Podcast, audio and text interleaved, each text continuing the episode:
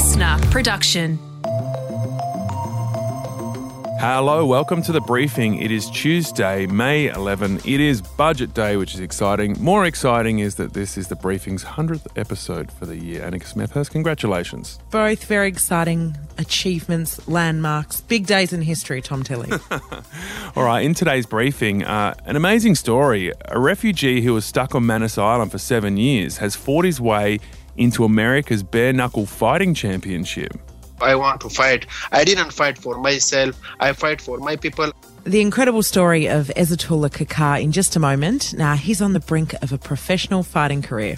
Now, speaking of the budget, Annika, um, it's a very interesting day for you. It is every year, and kind of an unusual day, I guess, for members of the general public. It's kind of weird slash interesting the way you have to spend budget day, isn't it? Yeah, this one's a little bit different because we're in a COVID situation, but traditionally there is one lockup in Canberra. There's actually two this year, one in Sydney, which is the one I'll be in. But uh, you go into a room with hundreds of journalists uh, from you know people who are comedians who go in to do skits and, and, and film to some of the biggest economic minds in the country. They bring in a lot of takeaway food, often cold pizza that sits mm. around all day, bottles of water, and they bring out the budget books, which basically look like, if anybody still remembers them, the yellow pages, except they're white. And they just have page after page after page of economic information on the things they're going to deliver as a government. Now, it's not that overwhelming because usually they divvy it up. So, in past years, I might have been given infrastructure mm. or sport announcements, and you're tasked with just writing, I guess, that one story for the day. The catch is you don't have any internet, you don't have your mobile phone. So you have to bring all the paperwork that you might need into the room. So any background information, anything you think might help with your story, has to come into the room with you and you've got to have it all ready for about 7:30 when the treasurer gets up to make his speech and everything goes live online. Yeah, so basically you're getting this information to pore over so you can get your stories ready, but you can't put them out during the day. You have to wait for the treasurer's speech before you can publish. Correct. And all our computers don't have the internet. There's also a lot of people walking around checking on you, and you do sign a waiver. So if you were to sneak something out, everybody would know and you'd never be invited back. And which part of the budget have you been asked to focus on for the age? Uh, I am actually doing the Victorian angle, unsurprisingly, mm. because I do work for the age, and I think the main focus of that might be infrastructure. The state government down here have a huge infrastructure project uh, lots of them on the go. Don't know how they're going to pay for them, so they'll be hoping for a little bit of cash to get that out. All right, yeah, really interesting to hear how it works. We'll be peeling back the layers on the whole budget process tomorrow on the briefing as we bring you a special budget episode explaining the ins and outs and what it means for you. Let's get into today's headlines, though, uh, starting with some of the news coming out ahead of the budget. The federal government has sounded the alarm over the cost of the National Disability Insurance Scheme, warning it could take over Medicare within three years. The ABC is reporting that Treasurer Josh Frydenberg will use tonight's budget to predict the scheme will cost more than $30 billion by 2024. Um, so all eyes will be on the government to see how they're going to pay for this increasingly expensive scheme. And if you're looking for a job or considering reskilling, the government's expected to announce programs to retrain Australian workers to deal with the skills shortage, which has really been made worse by those border closures. Yeah, and it sounds like uh, Anthony Albanese's staffers have been um, working hard on their zingers ahead of tonight's budget. Here's a taste of the sort of. Um, hilarious rebuttals he'll be coming up with. This is like a show bag budget, a budget that looks pretty flashy, but when you take it home, only lasts a few days. Maybe gives you a stomach ache as well from all the candy. it sounds like he's almost promoting it there. Look, News Corp is also reporting stronger than expected economic growth. We'll see the budget deficit come back in at 161 billion, which is 52 billion lower than the shortfall expected last year at the height of COVID. It's still a big deficit mm. compared to where we used to be. Well, yeah, they were all excited in 2019 about heading back into the black, but that was blown out of the water by COVID. So, yeah, that bigger picture economic narrative will be an interesting part of the budget tonight. Night that the budget has ended up better than expected because of the way Australia's handled the COVID rebound. But uh, I guess there's a lot of concerns about how this will keep going, given we don't have migrant workers and overseas travel, and some of our big industries like uh, international students have been hit so hard. The federal court has dismissed a key part of the legal challenge to overturn the government's India travel ban. The case was brought by Gary Newman, uh, who's currently stuck in India and says the ban contravenes his citizenship rights. But lawyers for the government say they were empowered to make such rules under the Biosecurity Act, which they compared to a legislative bulldozer designed to override other laws. The judge dismissed concerns about the legality of the ban, but the ABC's reported Mr. Newman's lawyers are now considering whether to raise constitutional concerns over the act itself. As many as nine people have been killed following a spate of rocket attacks and airstrikes between Israel and Palestine. Militants in Gaza fired rockets into Israel after hundreds of Palestinians were injured in protests against Israeli police over in a disputed part of Jerusalem. Israel later confirmed it had launched airstrikes against Gaza and had killed three militants, but Palestinian authorities said nine people, including children, died in the attacks. NRL star Jack de Belin and friend Callan Sinclair are waiting to see if they'll have to face court again after their second trial for rape ended in a hung jury. The jury in Sydney yesterday was only able to agree that the men were not guilty of one of the five charges they were each facing and couldn't reach a verdict on the others. The deadlock came after a jury in Wollongong last year was also unable to reach a verdict, and the New South Wales Director of Public Prosecutions will now have to decide whether or not they're going to pursue a third trial. Nepal is asking climbers on Mount Everest to bring back their empty oxygen tanks as the country grapples with a shortage of canisters amid a surge in COVID infections. The Nepal Mountaineering Association and government officials have asked people climbing the world's highest peak to hold on to their empty cylinders, which are usually left behind on the mountain. Many hospitals in Nepal have been unable to take in more patients due to shortages of oxygen as the country witnesses a 30 fold increase in the number of new daily COVID cases. All right, that is it for the news headlines. In just a moment, the incredible story of Ezatullah Kakar.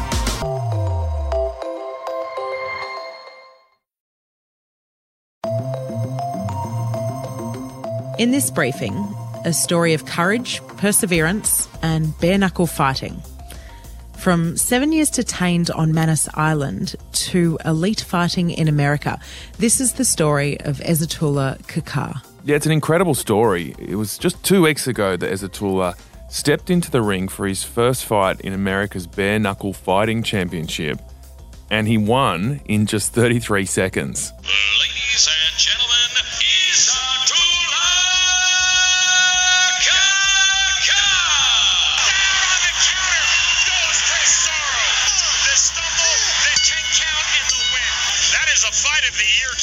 I cannot believe what I did. So I did it. That's Ezatullah in tears after his victory, and we're going to speak to him in just a moment. But first, some quick background on his story. Ezatullah was a champion kickboxer in Pakistan before violence in his region forced him to travel to Malaysia, where he got on a boat in 2013. The timing, though, was terrible because it was right as Australia toughened up its border policies. If people smugglers try and bring asylum seekers to Australia by boat, those people will not be settled in Australia. That was Kevin Rudd, uh, who was the Prime Minister at the time, right before the 2013 election, uh, which of course he lost. Annika talk us through the, the background of the politics on this one. So between 2008 and 2013, uh, they were Labor years. More than 50,000 asylum seekers arrived in Australia by boat. So that prompted what we heard then, that tough line approach from the Labor government to say that anybody who tried to arrive in Australia by boat would have a lifetime ban. They wouldn't be able to settle here, even if they were found to be genuine refugees. Now, subsequent governments have actually kept that policy in place. But that didn't solve the problem of what happened to those people that were already here. So they lived on places like Manus Island and Nauru. And at its peak, Nauru housed more than 1,200 asylum seekers, while the PNG island of Manus had more than 1,300 asylum seekers. And they were there without any potential to be processed to move to Australia. Yeah, and the conditions were pretty horrific in some cases. So there was a lot of pressure building on the government at that time to treat those two and a half thousand roughly uh, asylum seekers humanely. eventually, Annika, the political fix came from Barack Obama in 2016. So it was Malcolm Turnbull and President Barack Obama who came up with this idea for, to swap, I guess, refugees. So the US said they would take 1,250 of our refugees who have been processed but were stuck on Manus and Nauru in exchange for Australia taking refugees from El Salvador, Guatemala and Honduras. Now, that seems weird. If you're going to take refugees, why not take the ones that are just closest to you? But it's meant to be a deterrent so that people uh, don't think they can continue to come by boat and settle where they want to. Yeah, it was a very peculiar deal in some ways, and one that um, Donald Trump didn't really like when he came to power either. President Trump calling the Australian refugee agreement a very bad deal. The Prime Minister's review of the call was that he stood his ground and he got what he wanted. I want to thank President Trump for uh, honouring the deal so, despite Trump's um, dislike for the deal, they did stick with it. And so, since 2017, that time when Trump came to power, uh, 932 of those refugees have been transferred to America, including Ezatullah. Craig Foster is a former Socceroo and a refugee advocate. He says Ezatullah's story shows how much Australia is missing out on by having this hardline policy. Well, it's actually quite a common story. His is, uh, you know, slightly different in that he's a boxer, of course, and he was a, a, champion. I think the youngest kickboxing champion of Pakistan, and a kid with just an incredible amount of drive and and resilience and uh, and passion. So he was training every day and and dreaming of fighting again. Uh, he ended up having a couple of fights in PNG, and he actually won a world title.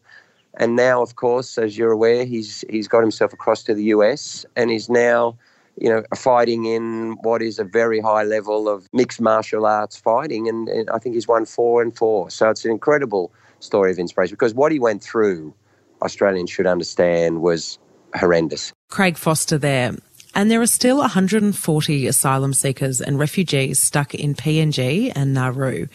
Craig has been very outspoken about the government's treatment of them, many of them who have now been in limbo for years and years. The Australian government started to spend tens of millions, if not hundreds, on the Australian Navy doing what they call turnbacks. Mm. Under international law, if people are fleeing persecution um, and seeking safe refuge, you cannot turn them back and send them back to harm.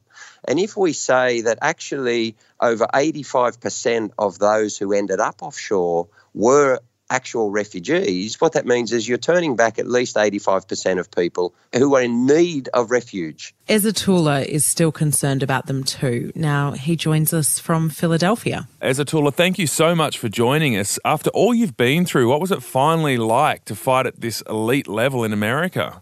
I'm so happy I did my best. Like you know, I don't want to give up on this my, my own sports and my own dream. So this dream actually started a long time ago for you, back in Pakistan, before you even made the journey to Australia. How important was this dream of fighting at, at this elite level and in getting you through those seven years of detention?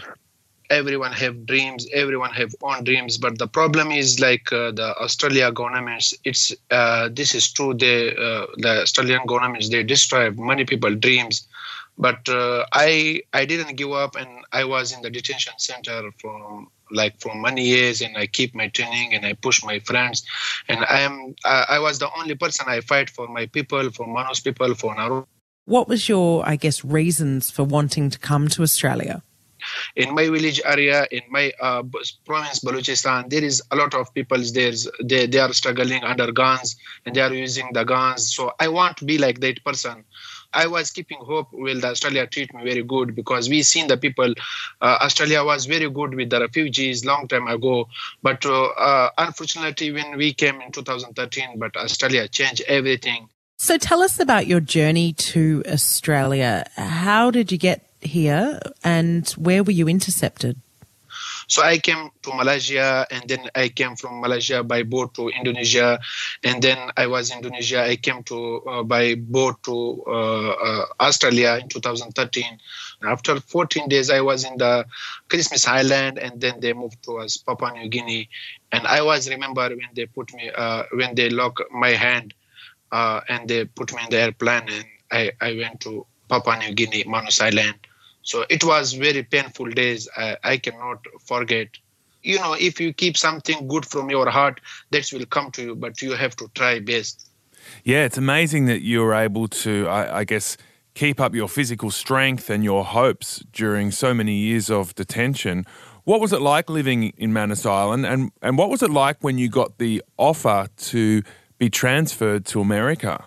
One day is like was uh, one years, honestly when I did my last fight, three fight in uh, Philippines, so I went on UN documents to Philippines. So I did three fights in three weeks, and then when I came, and the next day I got a letter, and they said the USA immigration need you. So I went there in the office, and they said, "Hey, we want you to take you soon." So uh, I was very happy, but I was very sad for my people too. So when I came to USA and I started the cleaning job, four months I did cleaning job in North Carolina, and I still was going to gym. And after that, I moved to Philadelphia. I got the truck license. I was driving the truck, but I didn't give up on my dream. I was talking with the bare knuckle from last eight months, and they said we will give you a chance. You just wait, and we will give you chance. And then they give me the chance finally so I stopped the truck. I just did four weeks training, but my shoulder was dislocated before two weeks before the fight. Even you can see the video. I just did fight for left hand. My right hand was very pain. The manus made me very strong. Honestly, when I said no, there was very horrible situation. I said no i want to fight. I didn't fight for myself. I fight for my people. I fight for manus island honestly i pray for them. I said i want to fight this for those people who are still in the detention center. So this is what i believe god is with me. So when you do something from your heart definitely you have to win. So you were driving a truck to pay your way through your training which is incredible as you just said before. You you stopped driving so that you could focus on this one big fight. You've had this big fight now. You won convincingly. You smashed Chris Sarro. What happens next? Are you close to being able to go professional with your fighting and stopping, you know, having to do the other work like truck driving or cleaning? So i have to drive the truck and like you know i have to work make money i did everything by myself i don't have management i i only have one coach he is Muhammad Suri. He also spent seven years in Manus detention with me because he uh, he trained me in Manus very hard. And when I was winning uh, kickboxing title from the undefeated PNG champion, so he was with me, and that's why I decided I don't have anything. I have to take this guy. He's my coach because I am the only person I can listening him very good. I wish I have sponsors, like I find something to support me. Definitely, I can change my my society big, and I can change something. The next step, I might be. I, I have a good fight. I will see for the next two weeks, maybe. What does the future hold for you in the US? Is this where you, I guess, intend to spend the rest of your life? And what does it mean should you ever want to enter Australia, even as a tourist? I'm trying to keep my dream and my fighting and this is how uh, my all uh, Manus people they are here and they are driving all trucks and they are very really proud of me. And they said is that you are the uh, really inspiration for us. Like I want to keep the people to don't give up on dream like special Manus people and Nauru people. This is very important. So I might be I'm the reason to keep them very strong to keep them to not give up on the dream. Are you allowed to enter Australia if you ever wanted to come here as, say, a tourist, or aren't you ever allowed back? Honestly, my heart is very broken from Australia. And still, when I, I, I cry after fight very hard and I was very emotional. It's painful, like, you know, we are still emotional when we when we think about my friends, when we think about Australia. But yeah, I love Australians people where they are supporting refugees. Honestly, I wish to go there to meet with those people who support, who are still supporting Manus and Nauru. Yeah, I wish to go there. So the Australian government continues this policy that anybody who comes here by boat won't be able to live in Australia. What do you think about that and should they change it? honestly if i get the chance to go to australia if i want to see any politician i will go down in in them leg like you know i will kiss them foot to please like feet you know to leave these innocent people like it's very important like you know like everyone is like have dream like me. See now my family is happy. Like we are all human beings. We have very short life. You know the uh, australian government the politician they, they they should look to them family to their parents and they think like about the innocent people. They should change these things. Like it's so long honestly. It's made me every time cry it's made me every time emotional like i am free i am doing my own things i'm doing work i'm doing my sports why they are still in this situation they should be changed like enough is enough Ezatullah Kakar there, an incredible story, just amazing. You can still hear how passionate he is for the other people stuck on Nauru and Manus. Um, I guess good news for him, Annika, with such a strong performance in that first fight, you could only imagine they'll be paying him more and more to come back and fight again. He's hoping that happens and that he can embrace his life and, and get into it in the US and maybe even one day stop driving trucks, Tom. Yeah, it'd be amazing if he can make a living out of this dream and support his family back home in Pakistan as well. All right, that is it for today's briefing. Annika, looking forward to a very special budget episode tomorrow morning.